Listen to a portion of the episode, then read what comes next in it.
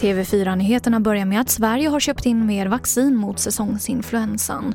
180 000 extra doser kommer enligt Ekot att fördelas mellan landets regioner. Orsaken är att coronapandemin väntas öka intresset att vaccinera sig mot säsongsinfluensa i höst.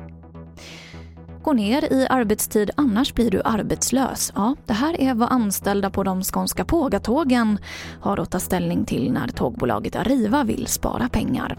Men facket flaggar för strejk och uppmanar medlemmarna att tacka nej till erbjudandet. Mikaela Kronholm Lundgren är lokförare och facklig företrädare. Det är absolut en jättestor risk att ta för medlemmarna.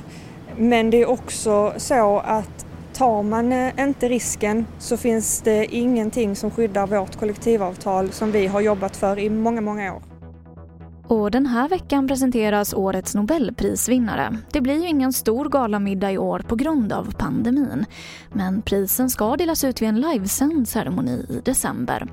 Först ut är priset för framsteg inom fysiologi eller medicin som presenteras klockan halv tolv idag. Och det var det senaste från TV4 Nyheterna. Jag heter Emily Olsson.